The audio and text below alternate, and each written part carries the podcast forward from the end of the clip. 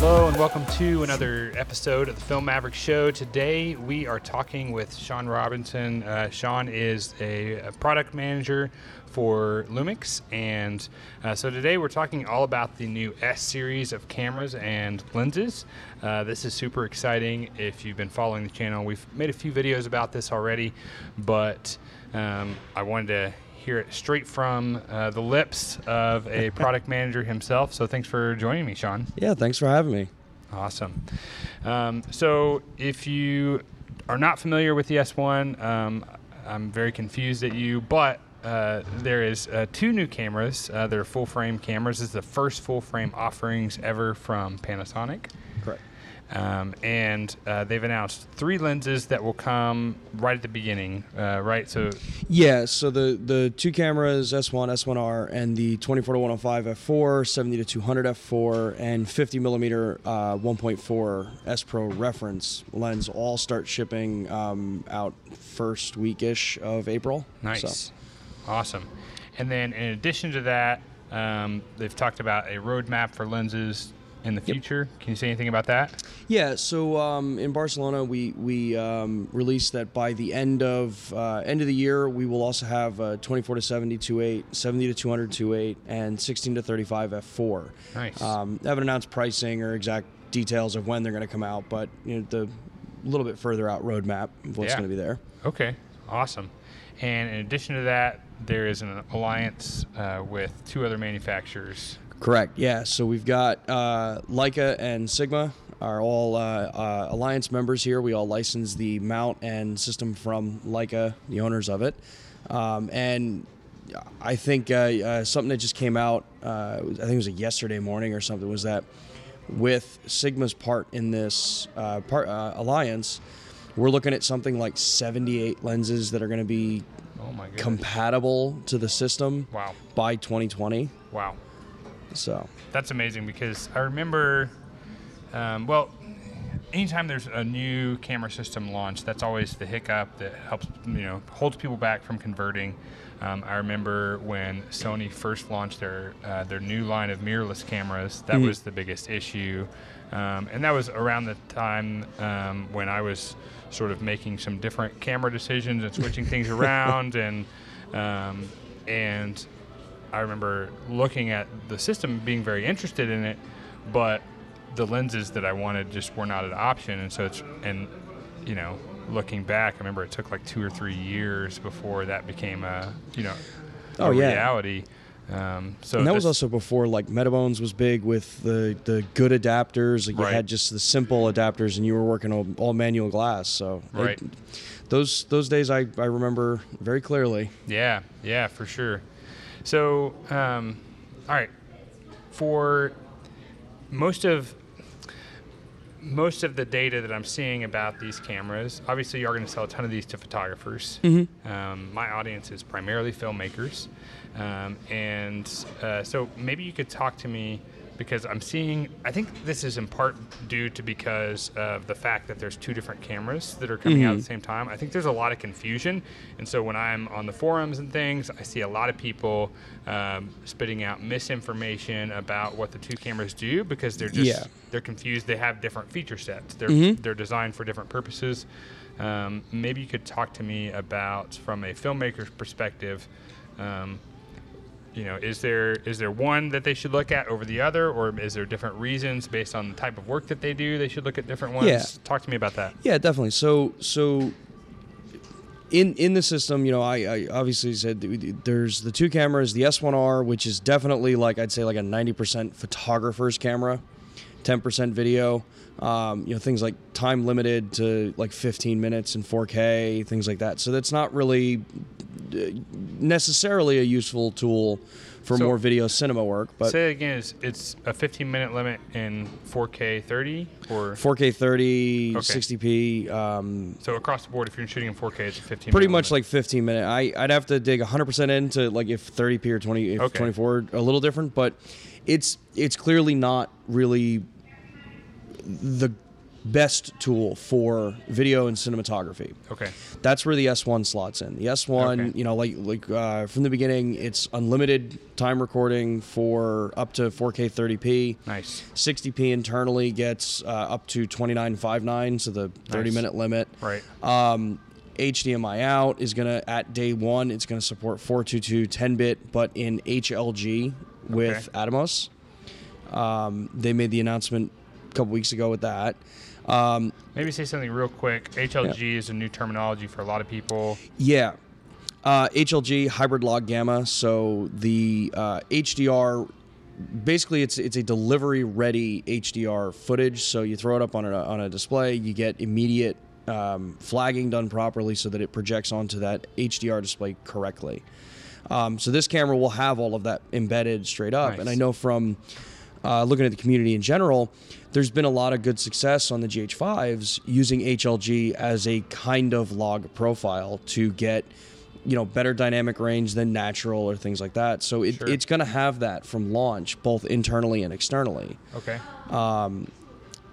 So some of those pieces are what really is like, you know, what is core uh, for cinematographers and videographers on the S1. Um, alongside it, though, because of some of the, the things where um, I think people are getting a little confused online uh, with how the information's come out, um, there, the S1, uh, because they can both shoot up to 4K 60p, the S1 actually does have the APS-C crop in 60p. Okay. Um, I know that there's a, a lot online of uh, kind of flipping that backwards because you'd think the higher resolution camera would have the Right. the crop issue. Um, but the S1 crops in it at uh, to APS-C in 4K 60p because the priority there with with image quality and being in line for when we add full vlog to this later on okay. and 422 10-bit internal recording later on we need to have you know make sure that the image quality and the output of the sensor is going to be ideal for it. Um, so it, it it has that crop. Um, the s1 r is where maybe if you need 60p and you need that that full full frame look Yep. then the S1R actually might be that's a use case that it actually could be solid for you because that Sure. does have full sensor uh, like full uh, field of view readout um, at a 1.09 crop Wow. to basically correct the um, resolution pull down so that it's not an obscure uh, width for pushing it down into 4K. Yeah. Um, otherwise, you'd have some, you, you, you could potentially have some artifacts, things like that. So now it's a proper pull down into 4K on that one. Hmm. Um, I know I'm missing stuff. Yeah, no, that's really crazy. I think that's where I could see the use case of, you know, if you buy into a camera system because you're filmmaking, you're likely not buying one camera. Um, Yeah. And so that's where, you know, right tool for the right job, where it could certainly make sense to have both of these. One, so that you can, you know, have the same look, the same color profile, use the same lenses, all of that, and have unlimited recording. And then when you, you know, want to shoot some B-roll, um, you know, you're not gonna need more than 15 minutes anyways. Yeah. Um, in 4K 60p. I mean, the times that um, that I'm using 4K 60 on my GH5 or um, the S1 that I've been using for a while, uh, I'm. It's rare that I'm shooting for more than like 10, 20 seconds. Yeah, yeah, exactly. And and there's a lot of that kind of thought with the system is that you know the reality is that right now whether you're cinematographer, uh, videographer, photographer, whatever you are, the mediums are being mixed a lot now. So you need tools that can can balance both sides of the world in a in a how we put it in a no compromise way. So Sure. you know for photojournalists out out in the field, a lot of them are starting to now be you know requested or or tasked to capture quick video. And in a case like that, like you said, you you're not doing you know a two hour long long form recording. You Right. need like five minutes, thirty Yeah. seconds, twenty seconds, that kind of thing. But the S1 will definitely sit solidly for the video crowd, even though we are still kind of promoting it and talking about it as still like 60 or 70% leaning more into photography. Sure. But our, you know, like the, the, the core of Panasonic is never going to let video down. Yeah. So it'll always be there. You know, the, the full uh, full size HDMI out, little things like that are all why Yep. that's never leaving any of our cameras. But it's it's going to be, I I think, a an evolving pro tool for pretty much anybody that puts their hands on it. Yeah, absolutely. And not to say that you would. It's, it's, it's not like you need both of these cameras. You could obviously operate with just you know multiple of the S1s for filmmaking, um, because you know any of the other cameras that are shooting, the other cameras sort of of this format, right? Uh, DSLR or mirrorless cameras that are shooting 4K 60p, they're all cropping in. None of them are using the full full frame sensor. Correct. Um, so you know, it's not like you're getting some advantage by choosing some other system. They're all cropping into, you know, at least you know. I think, I think the 1D X2 is the only one that might have a little bit bigger, um, like a 1.3 crop maybe. Um, Something like that, I think. Yeah. yeah, and then, uh, but that's not image stabilized, and you know, it doesn't have a host of other features that this is going to come with, and Yeah. it's three times And the I price. think that's still motion JPEG versus, you know, we've got, if you're using the HLG footage or H265, and you still have, you know, standard H264 MP4s that you've got everything there. But to that point, actually, um, when we look at it, something I think to make, sh- to get people uh, comfortable with it is that this isn't a GH5 replacement. Right. and I've said that to my fans because a number of people who are fans of the show have asked, "Are you upgrading from the GH5?" I said, "No, it, it's not upgrading. I will certainly be adding it to my toolkit um, because it's an amazing tool, but it's uh, it's not an upgrade from a GH5. It's just something completely different." Uh, Yeah, yeah. You know, stuff like um, it doesn't have waveforms. Um, right now, it doesn't have you know LUT previews, things like that that were um, you know kind of instrumental on the GH5 and 5S and putting them in the in that category of where yes, they're hybrid cameras, but they're they definitely cater very well to the cinema crowd. Um, these cameras, like like we said, we, we're bridging. I'd say like a G9 to a GH5, and the S1 will sit kind of in, in the middle of that area Okay. when you think of video features. Yeah. Like you still have high speed, but the high speed video recording is more in line with how the G9 works Right. versus variable frame rate in the GH5 and 5S. Yeah. Um, uh, certainly something I would miss out on if I was quote upgrading, right? Because Yeah. there's so many features like that in the GH5 that um, you know weren't able to make it into the system. So I think you know, and I've I've just talked uh, endlessly. If, if you've been a fan of the show, you know my thoughts on the advantages of Micro Four Thirds as well for filmmaking. yeah. Um, so there's certainly advantages to both both systems. Yeah, and and now for us having that solid, um, I'd say overarching system means that now, depending on what your shoot or your job or or your goal is for your style or whatever, we now comfortably offer everything from you know the the compact cameras that have 4K for you know super basic kind of stuff that's not you know maybe not super important. Like my LX10, yeah, I love that thing. then we got you know the GH line when you want you know that cinematic capability, something that can sit on a studio, things like that. We have the full frame S, S cameras now, where you know you want that super shallow depth of look, depth of field look. You want the great low light performance that you're going to get out of it, and then it it, it kind of makes a better transition up into the EVA1 products, into the Sure. VariCam products. So we we have now a very easy path for growth from this. That Yeah. you know when you start using these cameras and then you want to step up, you want to get the next level of cinema, uh, like true cinema cameras. We make all of it, and when you're Right. used to working in one, you'll be comfortable moving through the whole system. So Yeah, in terms of menus and everything, everything's very familiar.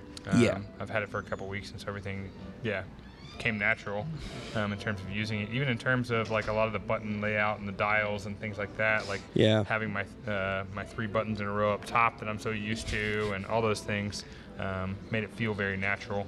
Just, Yeah. Just bigger. So yeah. Um, awesome. Okay. Um, maybe talk to me a little bit more about the lenses. I think yeah, uh, there is people love to talk about uh, the features of cameras, and then when it comes to lenses, they sort of. It, my perception is that most people sort of leave it off on two stats, um, on you know uh, what the focal length is, um, and on what the aperture is. Um, Yeah. And, and most people just sort of assume if it's got you know these two things I'm looking for, then that's the lens for me. And then any price point, whatever it is, I'll just pick the cheapest one that does those two things. Yeah. Um, but there, there's a lot more uh, that goes into Yeah. what makes a good lens besides those two statistics. Um, and a lot of people I've heard online, especially the 50 millimeter, have Oh, sort of made yeah. some uh, some statements about um, the price of that lens. It's expensive.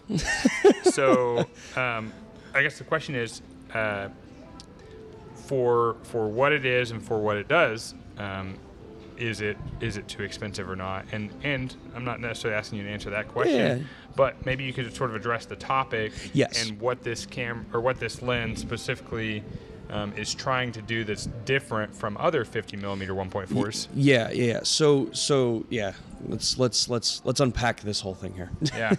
so yes, the, the 50 millimeter is is definitely expensive and it's definitely bigger and heavier than most of the other 50 millimeters you know that are out on the market. But when we set out to design the optics uh, for the L mount system, uh, the L mount and the S cameras, there was a basically like an edict put in place with our optics engineers that was they are going to be designed to the best image quality that can be produced out of it. And then image quality um, consisting of multiple different touch points on what creates a beautiful image uh, or assists in creating a beautiful image.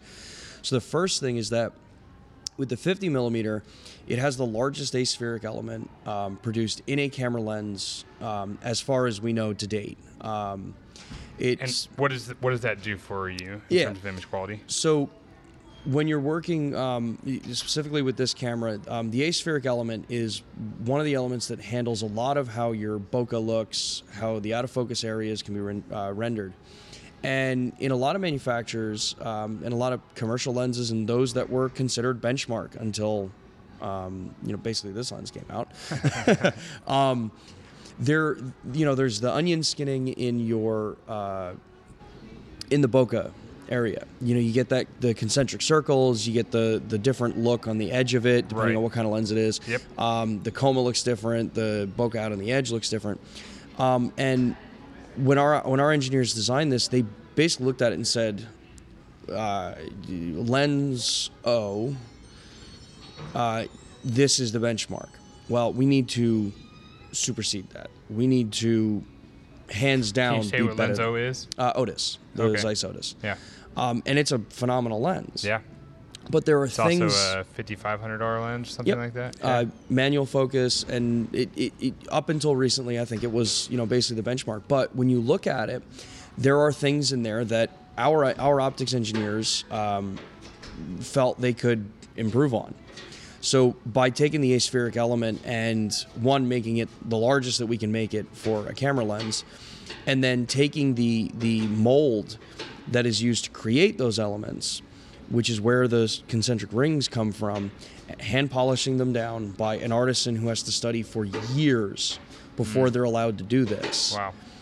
by going through that whole process, it creates the the beautiful fall off that's already being reported by those that have shot with it. Um, you know, out in the field, outside of uh, trade shows and things like that. Right. So that attention to detail, where you know you're you're pulling someone that's taking at least three years of, of time to master something, just for the lens, just for one optic, one element in the lens. Yeah. So that becomes a huge portion of, you know, well, if that's what we're targeting, so the cost is going to go up. Sure. Second biggest one is that for video and cinema, this is probably the bigger point of this lens and the whole S line uh, as a design goal. Is focus breathing in traditional camera lenses is not well controlled Right. because it's not typically something you're worried about or, or concerned it, uh, with. Sure.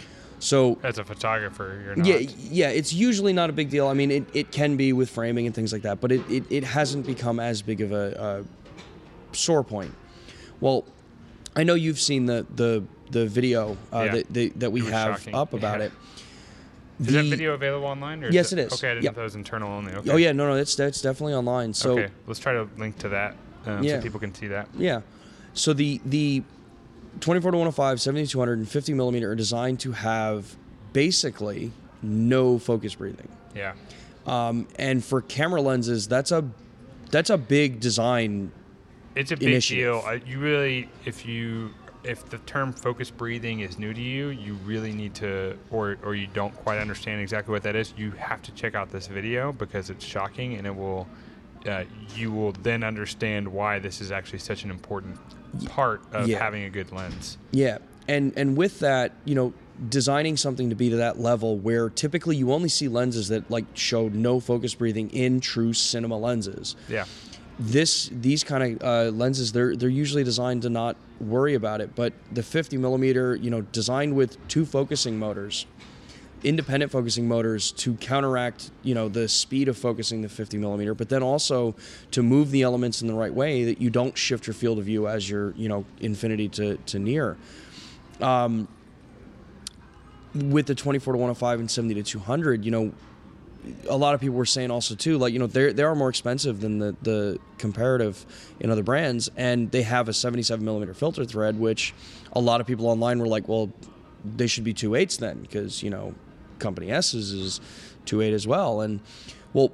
When you're designing that kind of thing for optical performance over in-camera corrections, things like that, they're gonna be bigger. Sure. So even though it's an F4 for like the, the 24 to 105, it's designed to be premium at at 24 to, at a F4 wide open at the whole range, Right. And still carry that that minimal to no focus breathing, um, allow you to, uh, especially in, in the two zooms, allow you to have some of the technology that's been learned from you know the traditional camcorders where when you're zooming, if if you're zooming and you're filming, you keep it so that you don't get any kind of drift with the optic because it's on a track to move Right. it through where traditional camera lenses don't you zoom and then you get like those weird kind of jumps so you would never use it before Yep. now it becomes maybe a usable tool um, the, the the whole optics system for this uh, after talking with one of our optics engineers who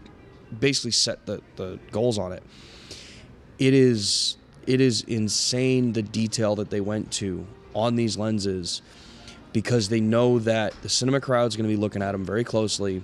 They are going to be expensive, and they need to justify the price. Yeah. Um, it, they're if you get a chance to get one in your hands, like shoot with it before passing judgment on the price. That's Sure. the one thing I would say. Um, it is it is amazing. Absolutely, and the build quality is excellent as well. Um, maybe you could talk about this is a lot of. Um, let me really address one of the biggest complaints that I see in the um, mirrorless world, um, both with uh, the GH line of well, the, the G line of lenses, uh, the Micro Four Thirds lenses, as well as uh, Sony's mirrorless lenses, um, and uh, Canon's so new to the game, I assume it probably has a similar issue, but it's the focus by wire system Correct. of lenses. Um, so maybe you could talk to me about some of the features that are actually in the camera uh, Yeah. that are helping with the focus by wire aspect of the lenses. Yeah, so so everybody totally obviously the bane of an existence is focused by wire um, when you're trying to do repeated throws. So we listened, and I know a lot of people have fed these comments back in trade shows, and I know you guys have shared them to us all the time. And it's in in the S1 and the S1R, you now have a menu option to be able to take the focus um, focus throw and shift it from speed rated, which is the current one, or linear. So lin- linear or nonlinear. On top, so that's a big step forward to begin with. But we then added the ability underneath that to also say, well, if you're linear, how many degrees do you want to throw from infinity to close? So you can go uh, set the lenses from 90 degree out to what's listed as maximum, which is basically it's- it, it is lo- longer than 360, but and almost every degree in between, so that and any of the lenses on the system will just solidly work. Yeah. Will you hand me that for a second? Yeah. Uh, so for anyone who doesn't understand exactly what that means, um, this is basically what he means. So in any other focus by wire system, um, if I change uh, my, if I'm pulling focus manually and I do this at this this speed, um, but I go from the same point to the same point physically, um, it's going to change at a different rate based on if I pull it slower.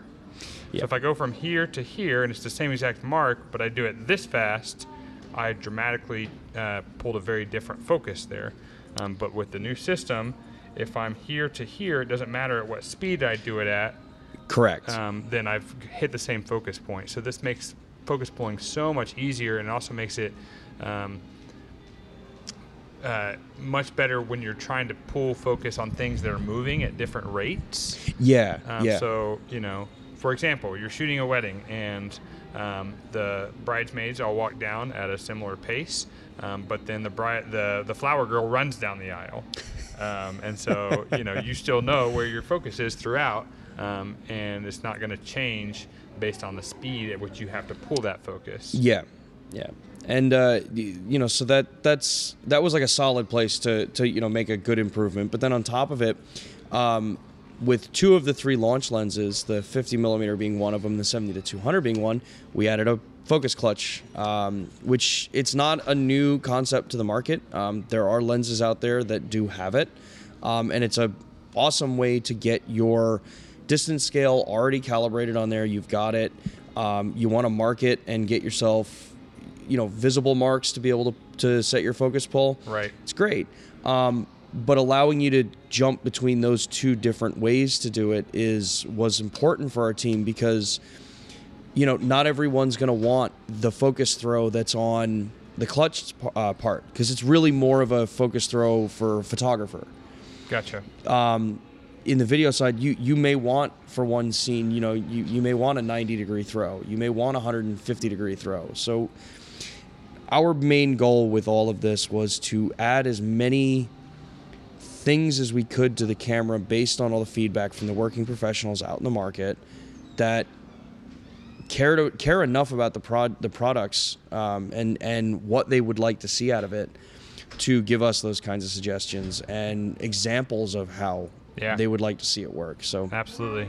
Yeah, I think Yeah. some people are going to default to always wanting the 90, and some are going to default to always wanting, uh, you know, something bigger like 180 or something. Yeah. But um, there's certainly a good use case for um, for changing that, and so having the ability to change it is fantastic. You know, if you know you're going to have to pull focus from here to there in a very quick fashion because of the shot you're trying to accomplish, well, you're Yep. going to choose 90. But um, if it's going to be, you know, a longer uh, focus pull, then yeah, it might make sense to, to do a 180 or 150 Yeah. or 120. You can dial it into whatever you want, which is just crazy. yeah. Um, so awesome. Yeah, um, it's it's it's exciting with with everything's going there because I mean these are just the first three from us, um, you know, and if the first three lenses that we we launch with, if this is the detail that our team has been putting into these things, I'm super excited about the next three lenses we've got coming, Yeah. and obviously with Sigma's lenses, the art series that they've uh, announced are coming to it. They're you know It's 11 Stunningly awesome lenses. this year. Yeah. Yeah. Um, and then you know that the MC21 adapter. So if you've already got you know EF glass and you want to get it over on the system, you know it's it's going to be there. It's it's it's it's amazing how fast this system's going to evolve. And I think once these lenses start hitting the market and once the system gets out into your hands and you guys start creating with it, I think it's going to put in place what I believe the whole purpose of the alliance was there mm, for, Yeah. and what it's going to mean for our industries moving forward. That maybe not universal lens mounts across the board, but the option to choose the best tool, whether it's the best lens that you need, the camera that you need, you know, the audio device that you need, whatever it is, Right. pick the best tool for the job. And in our case, we feel now that we think we've got the best tool for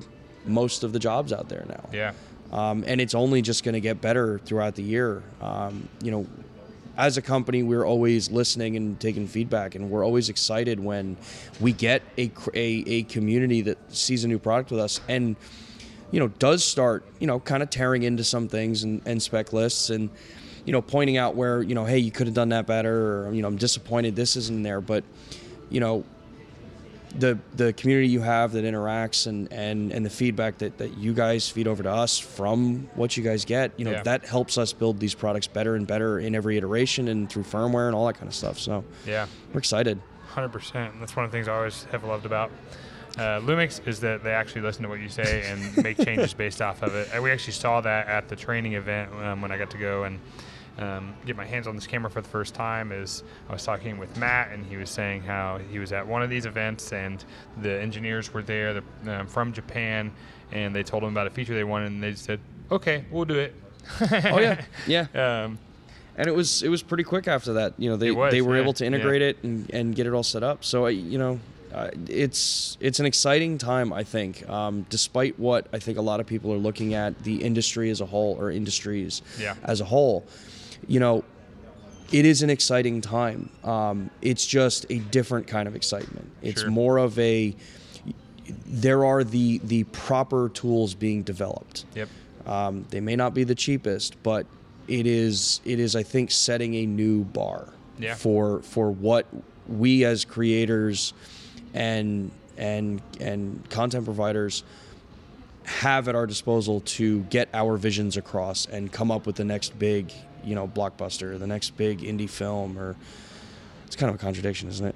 Next big indie film. Yeah, you know, there's there's know. in, indie just means not associated with one of the huge There you go. uh, Okay. studios, so that works. You can tell I'm more of a Um, photographer, right?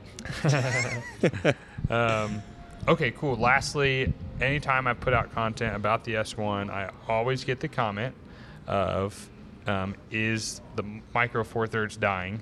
Um, so maybe you can address that real quick so that I don't have to respond to the comments that will come in this video. Um, no. Uh, seriously, the, the the Micro Four Thirds system is is definitely not going anywhere. Um, our our goal for going into full frame, going into the the uh, um, S series cameras, is that there are things that the G series cameras have not necessarily been the best tool for. And just because we create these cameras does not mean that there's no value in the market and there's no value internally for us to continue the, the G series. I mean, the, the G series cameras were the first mirrorless cameras to be produced, period. Yeah. Um, 2008, the G1 came out. Um, we announced uh, back at Photokina the development of the 10 to 25 millimeter 1.7. So pumped Um, for that thing. We are showing it right now out in CP Plus in Japan. Nice. Um, a little bummed we didn't have one here at the show. Yeah. That would have been awesome. But um, you know that lens is getting closer and closer. Uh, this is just the beginning of things. You know, anytime there's a major product launch, um, especially when it's a big departure for a brand, there's always going to be that kind of moment of hesitation. Um, and believe me, we we hear and we read all the comments online. We get the emails. I get the phone calls. You know, um, but it's one of those things where we haven't gone anywhere yet. We created the category. We're building the category. We're getting a bigger and bigger footprint in in both photo and video markets. Um, there's no reason for us to do any of this stuff. Yeah. Um, So um, maybe you could just give an extra affirmation of that, just to tell us maybe, um, just I don't, I don't know how much you're, um, you know, being a product uh, manager. I'm not sure what what your knowledge of this is, but if you can say anything about um, when the S1 was being developed, which uh, my understanding it's been being developed for like five years or something. oh yeah, a number of years. Um, so I think before the was- GH5. really, I- okay, I, wow. think so, or around that period of when it So was is not- seriously looking into it. Yeah, so this is not a quick development. So, Yeah. um, okay, so maybe say something about um, a, the. You would think that it would, it would be easy to think that when you um, start building a whole new system that that uh, energies are diverted, right? Yeah, correct, correct, correct, correct. yeah. So maybe speak to that a little bit. Yeah. So you know, I think putting putting product development into um, perspective, right?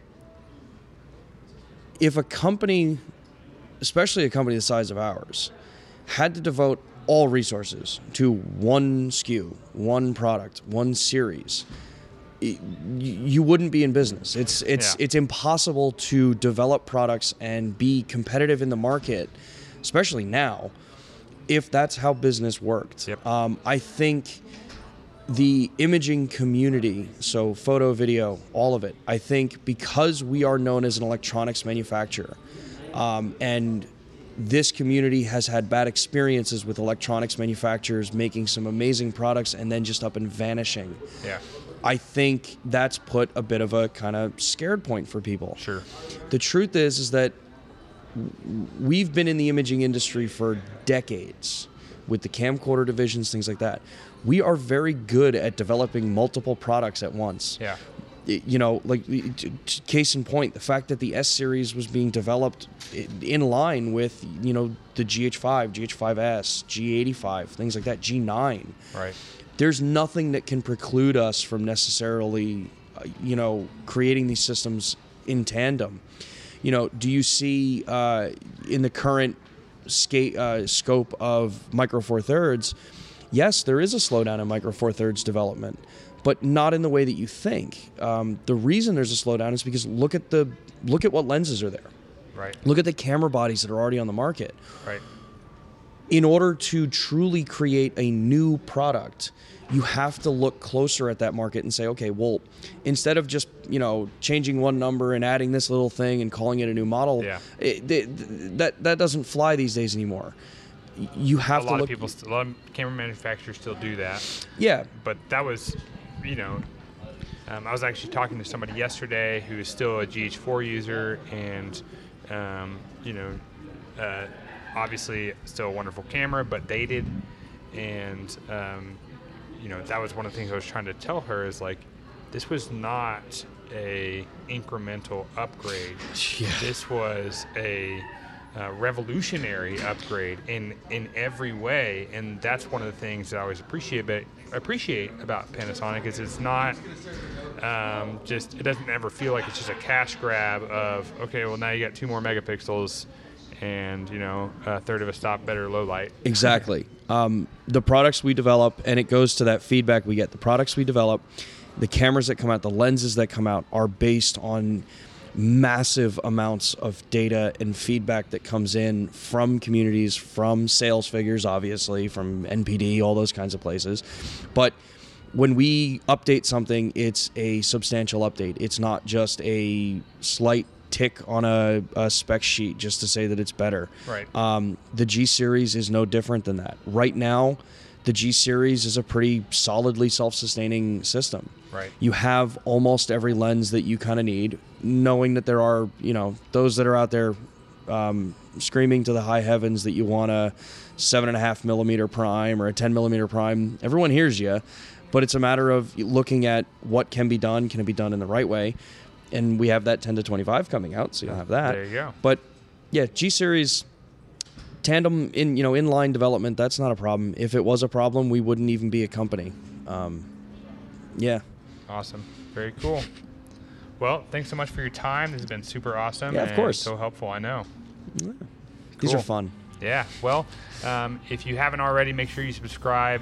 Um, we have lots of content about the S1, but uh, more importantly, I think we have lots of content from some of the most amazing filmmakers on the planet coming to you every single week, as well as our film critiques on Fridays that you can submit your own film to um, to have me critique it and help you out and help you grow your craft. So hit that subscribe button, and we'll see you next time.